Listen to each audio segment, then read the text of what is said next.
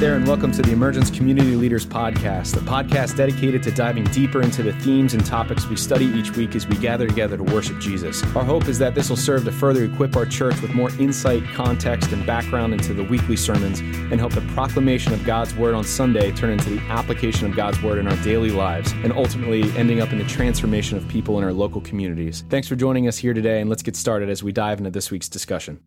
All right, well, hey, group leaders, and welcome back to a new week of our study of Joshua. We are in week four. My name is Alex Hauser. I'm the pastor of discipleship here at Emergence. And unfortunately, I'm flying solo today as uh, Doug was unfortunately not in the office. But we're going to jump into our conversation for week four of our study through Joshua.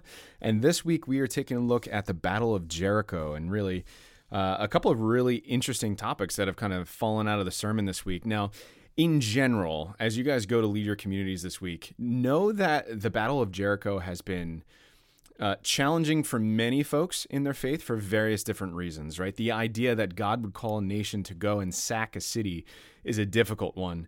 And uh, this week in particular, it would probably benefit you to to jump into the actual book, the Joshua book that we wrote, the the study companion uh, for this series. As Doug's got a lot of really excellent content in here, I'm going to touch on it briefly today in the podcast. Uh, but there's some really great stuff in there that kind of uh, to cover this a little bit more. And obviously, you know, in terms of kind of talking through this in fullness, you know, hopefully we can jump into it in our groups this week, but it really demands a lot more time than we have to give uh, in a 10, 15 minute podcast. Uh, but we'll do our best. So I'm going to jump in here. Of course, we have our typical getting started section in our study guide this week. This is pretty much always the same. I really don't change this from week to week. I had some leaders ask me about that. I never really change this. We always watch the video. I'll always have some sort of an icebreaker, which I'll kind of call, you know, I, I'll play that by ear sometimes, depending on, you know, what people are talking about or stuff like that. And then I always open up the conversation normally by praying first and praying for a time together or asking a volunteer to do that and then just have you know this simple question what did you guys think of the sermon this week? What was the was there anything in particular that you that you took away from it? And i always ask that question and depending on how the group answers that question i'll kind of jump to some of those topics first right? Just to get conversation kind of flowing and started. And then i'll, I'll maybe start checking things off on my study guide or or uh, highlighting some other things that i really want to get to. But when doug and i break these down each week we we try to kind of package them together uh, in accordance with the points that ryan makes in a sermon. So so there's three sections, I'm sorry, four sections here this week. The first of those is called For Us or Our Adversaries. And so we're going to jump into Joshua 5 here, the first couple verses. Three verses here, 13 through 15. Um, I'll read them for us since they're short enough. It says, uh, When Joshua was by Jericho, he lifted up his eyes and looked, and behold, a man was standing before him with his drawn sword in hand. And Joshua went to him and said to him, Are you for us or for our adversaries? And he said, No, but I am the commander of the army of the Lord. Now I have come. And Joshua fell on his face on the earth and worshipped, and said to him, do, What does my Lord say to his servant? And the commander of the Lord's army said to Joshua, Take off your sandals from your feet, for the place in which you are standing is holy. And Joshua did so. So, really cool. Don't miss this, leaders. There are, you know, Doug and I were mentioning this last week. There are a lot of echoes in Joshua's account thus far that are echoing back to Moses, right? Sending spies into the land and and kind of like how all of these things are kind of coming down are are very very similar to how God was setting up Moses. And here we are again, you know, this this actual um, spoken word right here uh, is very similar to what we see in Moses' account when Moses is with God and God tells him uh, take off your sandals for the ground on which you're standing is holy ground, right? Is holy ground. Here we are again, and Joshua has the same account. So interesting, and and, and don't miss that. So um, we'll open this up. You know, when confronted by the man with a sword drawn, he re- he reveals himself to be the army of uh, the commander of the army of the Lord, and Joshua asks him, you know, whose side are you on? And we have this kind of interesting thing here where he says, no, like like just no, it's not it's not a great question. You know what I mean? Because I don't belong to one side or the other, but I am the commander of the Lord's army, right? So, four questions here that we're going to jump into. Number one, do you find the commander's answer surprising? What do you think of his response, and what does it reveal to us about God? So, a couple things here that kind of fall out of this. Like, right away we see that even though these are the Israelites, right? And even though God is calling them into this land, God is for like he's not for one or the other. He calls all to repentance. And you know, that's kind of one of the things that people miss a lot about this account of Jericho is that when we when we look at this, it isn't like, "Oh, okay, Jericho, you know, all the Canaanites, Jericho, you're done. You're done. Everybody dies. It's over with." No, it's like you know, God's calling this the them to march around the city multiple times over and over and over and over again with the ark, reminding them this is God's people. Come out, come talk, come do anything. But here they are. The Canaanites stayed walled up in their city and, and refused to repent, all except for Rahab, of course. And you know, there's oftentimes there's a counter argument to. It, it's not really an argument, but a lot of folks kind of share this. It's like, well, does you know, did God hate the Canaanites? Doesn't you know God love all people equally? It's well, he doesn't necessarily hate them. I mean, look at Rahab, right? like she was grafted into Jesus's family tree. You know what I mean? Which is another point later on in this guide. But it's not like it's not like a genocide over a race of people or anything. God calls all to repentance. But this land, this you know, this city of Jericho, this was promised to God's people for a long time. And here they are, and yet there's people that are squatting on the land, so to speak, and they just refuse to move. And so, um, and you know, and, and here's our count. So, number two, given the commander's response, do you think it's wrong to claim that God is for us? Why or why not? I really like this question. if uh, if you read this the same way I do, you'll you'll probably have echoing your in your head. Uh, you know, if if God is with me, who can be against me, right? If God is for us, who can be against us? It's like you know, the question comes down to it is like, is God for us? You know, and sometimes it's an interesting, it's an interesting way to put that. Like, is God for me? Like, God loves me. You know what I mean? But he he's for Jesus. you know what I mean? I'm called to become like Christ. And, you know, we have a loving father who is absolutely for us, but we should be careful to assume that because I'm a Christian, God is always for me in all things that I do. And and you know, it kind of reminds me a little bit of when Jesus and Jesus was in the desert, right? And he's being tempted by Satan, and he says, "Well, you know, if, if he's if you know God will protect you, throw yourself down." And and Jesus responds, "Do not put the Lord your God to the test," right? And that's Jesus speaking. Like, you know, if God's for anyone, right? You could probably argue he's for Jesus, and yet at the same time, like Jesus knows the heart of the Father, and I think that's what's most important.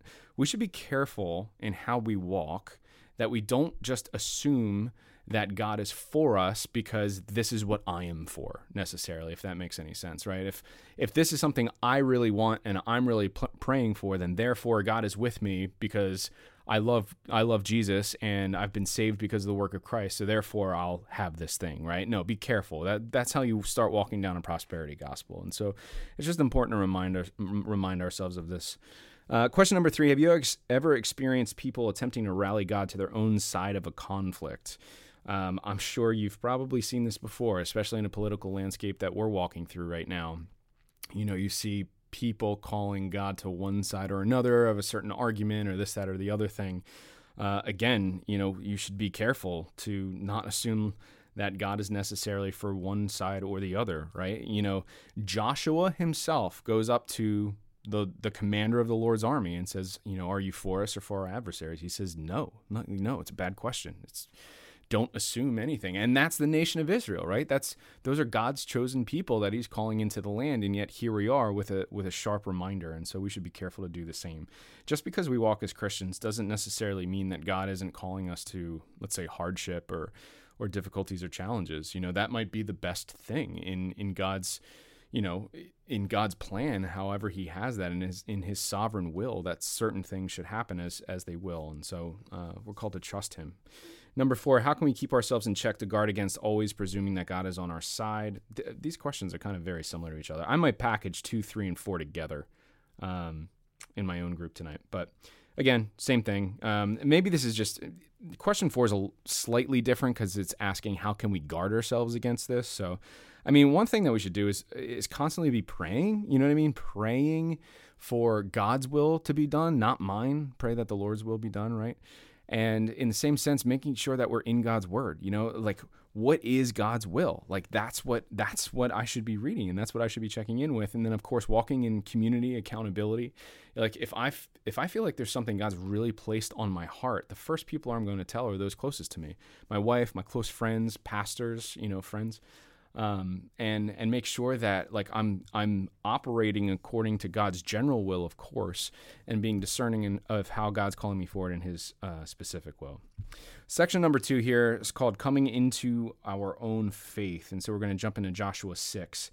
Um, and we're really kind of hinging on verse 2 here because the Lord says, See, I have given Jericho into your hand. And when I was chatting with Doug, he pointed out that this is actually in past tense.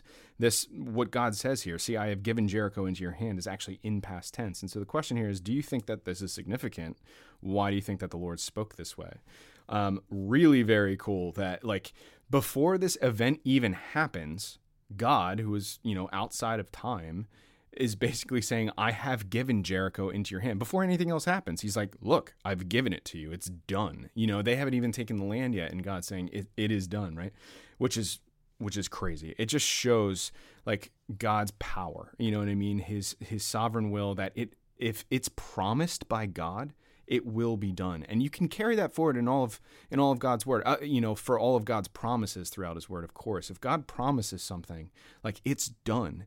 When he promises that he will not lose any of those that call him Lord or Savior and complete um, finish the work of salvation to completion, right? That's a promise from God. We can trust in that um, and trust in the saving work that Jesus has done, you know, th- through throughout all time.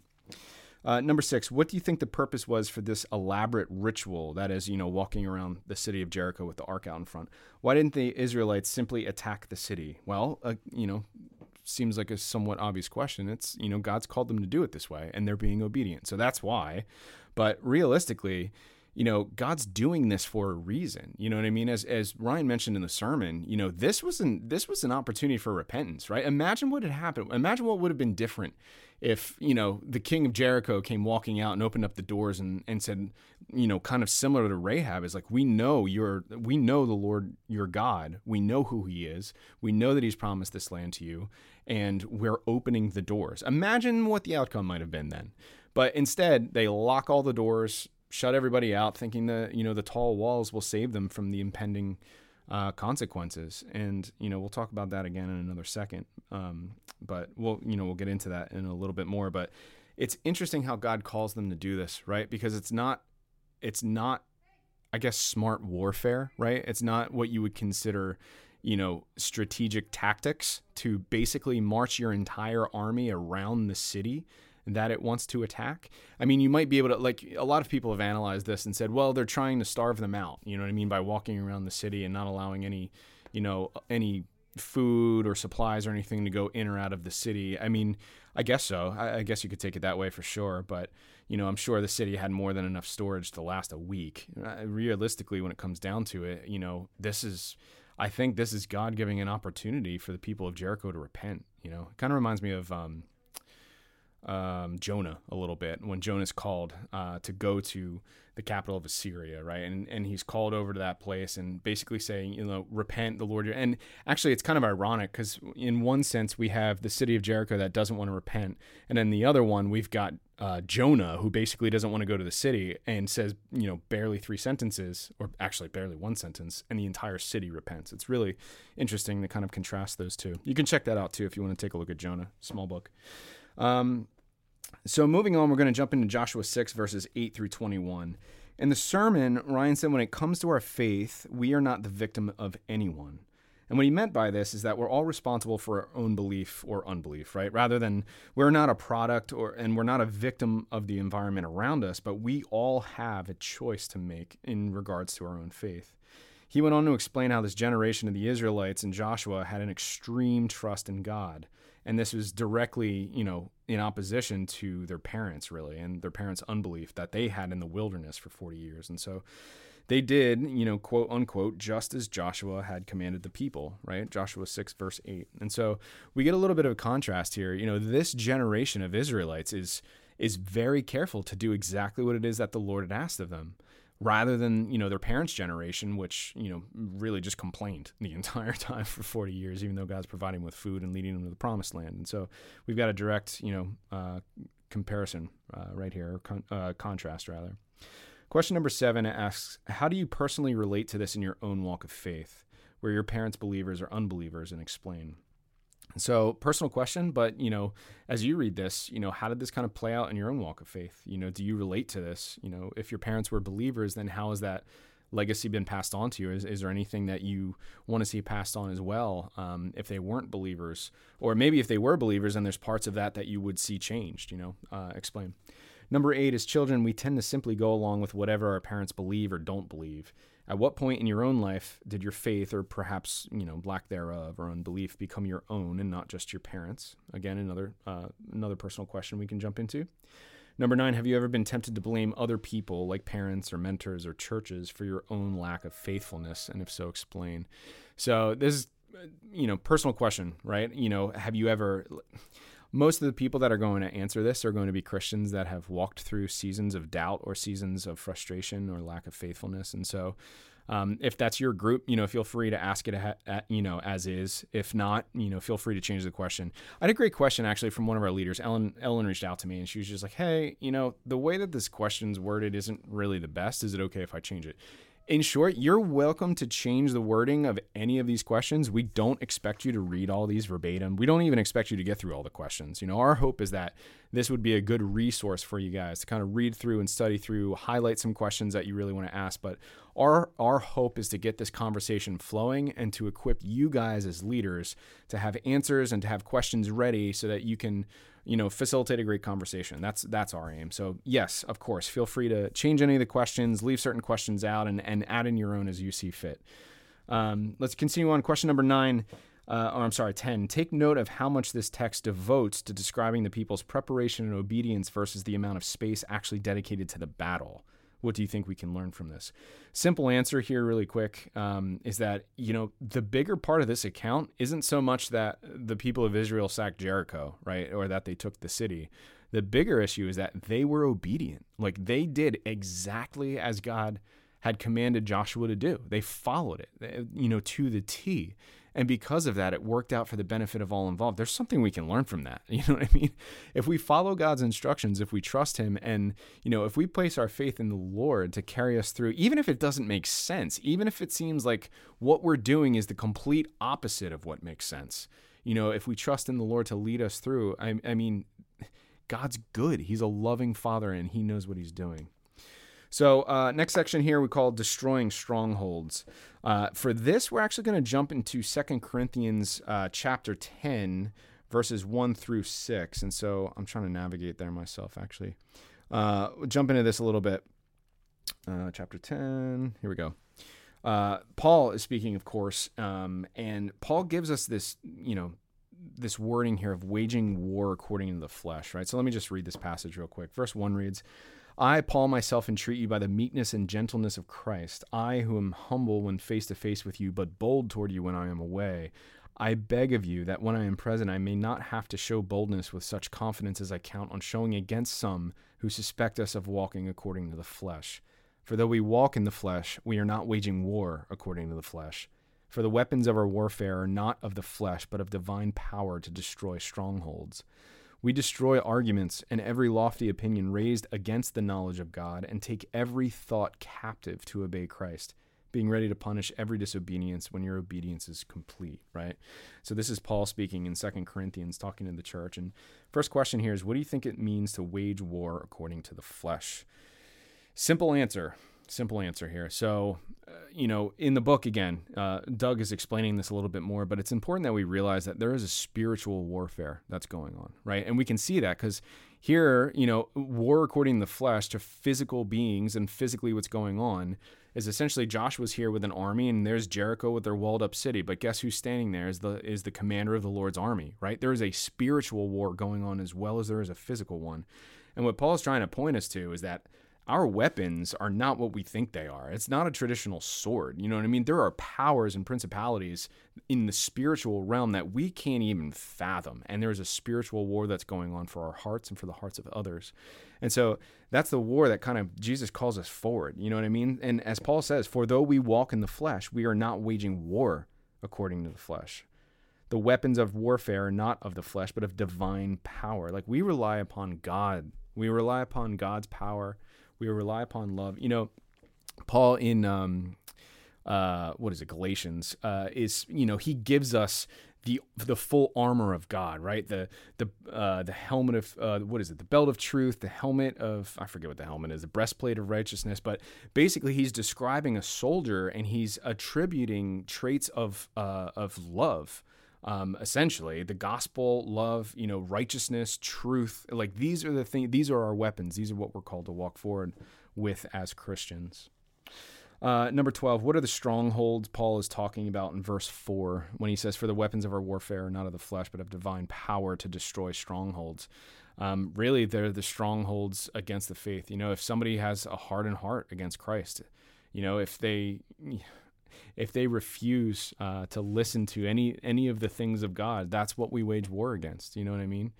You know, I've got I have friends, I've got family members that don't yet know Christ, and that is a stronghold that I pray uh, that God would continue to use me in to be able to to love them well, to show them the truth of who Jesus really is, and call them to that and help them see that. And I, I pray that my words, my actions, my um, my love for them uh, would be clearly pointing to Christ. Uh, that's my prayer. And so for me, that's an example of, of number 12 here, strongholds.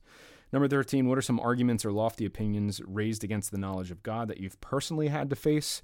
Uh, they abound, of course. Um, I'm not, you know, I don't really need to go there.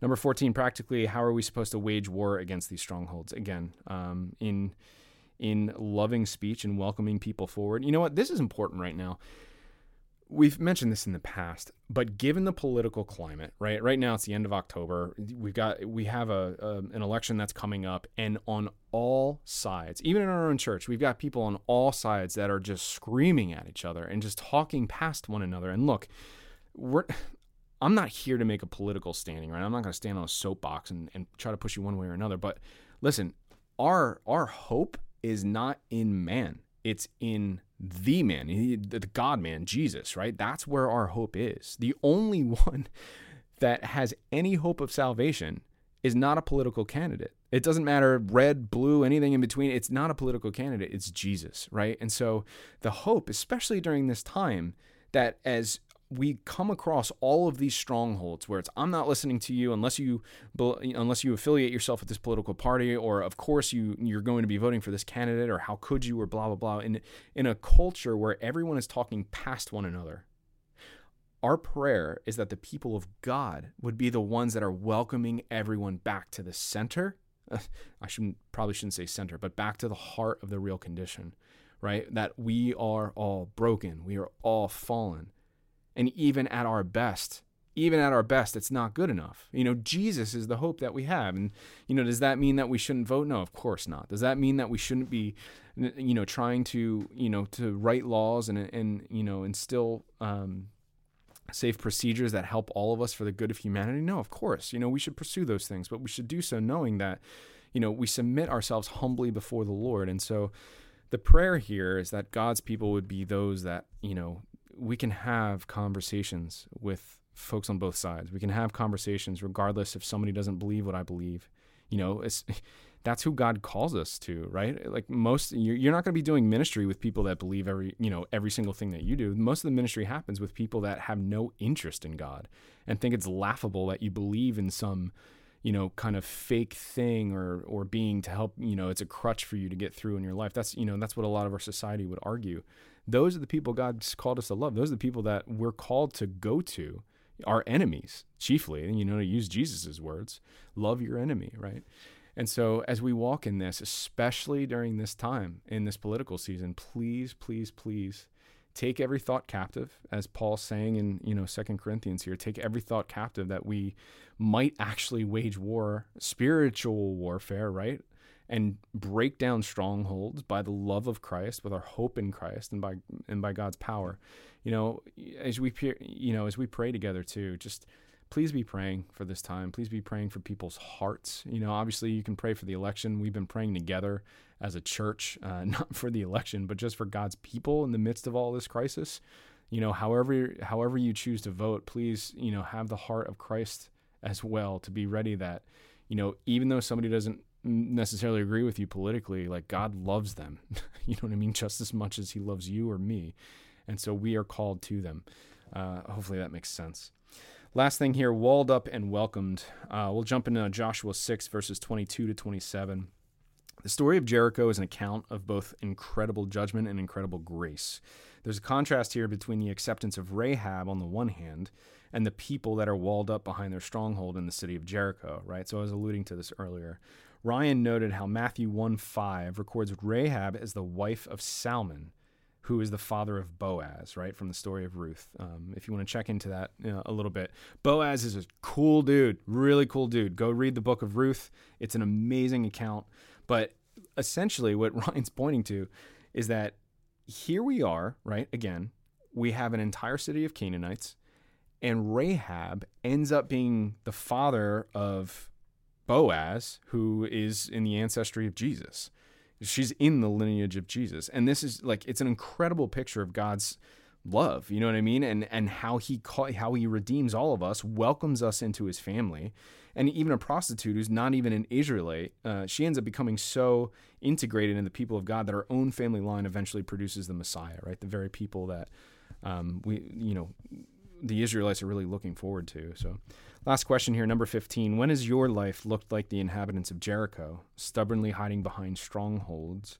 What were or are those strongholds, and what does it look like for you practically to walk out of your own walled city and into God's favor and mercy? So, again, a really practical, just personal question. You know, what are some of those strongholds that, you know, you're kind of hiding behind? you know we all have them so what are they what are the things that you know you either you're holding away from god you know quote unquote or or that uh, you're just not ready to walk out from yet if you're willing to share those. And um, leaders if you're if you're going to go there i always recommend going first you know what i mean? If, if think about this ahead of time uh, you know what are some of the strongholds that either you used to hide behind or that you were hiding behind?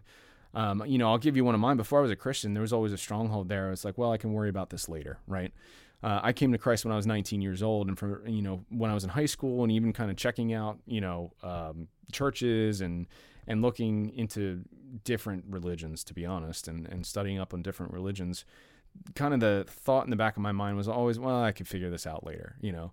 And then when I started reading the Bible, I realized it was of eternal importance and and of primary importance right now for me to ask real questions about who God is and who Jesus is. And so that was one of mine uh, that I used to hang to hide behind. And then I walked out from that and started asking sincere, gen, uh, genuine questions to friends with a heart that was ready to be taught, rather than a heart that was already um, I, I, guess, privy to a, a, bias against Jesus, if that makes sense. And then lastly, let's just pray together that, you know, we would take seriously the justice and love of God.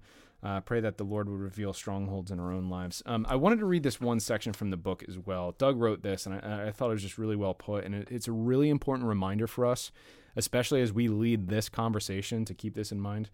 The final paragraph, it's on, uh, what, what, I can't even read this page. I think it's page 28 my book got cut off. I think it's page 28 uh, in chapter 4, which is titled The Lord's Battle.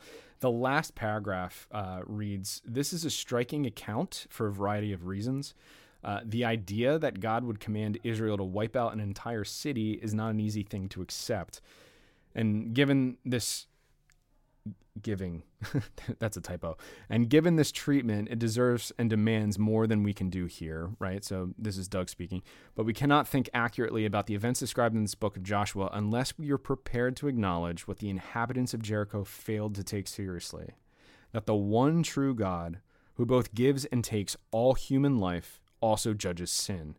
Moreover, this is the very same God that rescues and everyone who turns to him in faith and repentance and he does so at the cost of the life of his son Jesus Christ. God does not issue empty threats.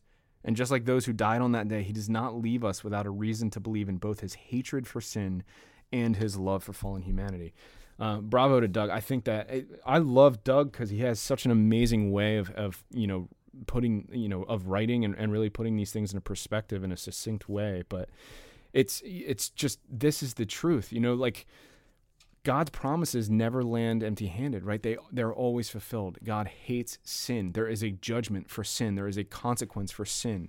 And if we ever thought that that was just a light-hearted comment that oh well maybe God doesn't really mean that, like no, there is a very real confidence, hell or a very real consequence. Hell is a real place, But just as much as God hates sin, God loves humanity, even as broken and fallen as we are, and He provided a way for us to be with Him again. That's the hope that we have. That was the hope Jericho had. And, you know, will we be the people that try to stay behind our walled city, or will we be like Rahab and turn and, and hope that uh, we might find salvation in, in, in God? Thank you guys so much for leading this week. Sorry it was a it was a little lonely over here without Doug in here, but I'll make sure that we get him back next week. Thank you guys for leading week in and week out. As always, if you have any questions at all, feel free to email Doug or myself. Uh, you can email us at communities at emergencenj.org. You can email me directly at alex.hauser at emergencenj.org. Uh, or feel free to reach out to us on Emergence Connect as well. Thanks for tuning in this week. We'll look forward to seeing you guys next time. Take care.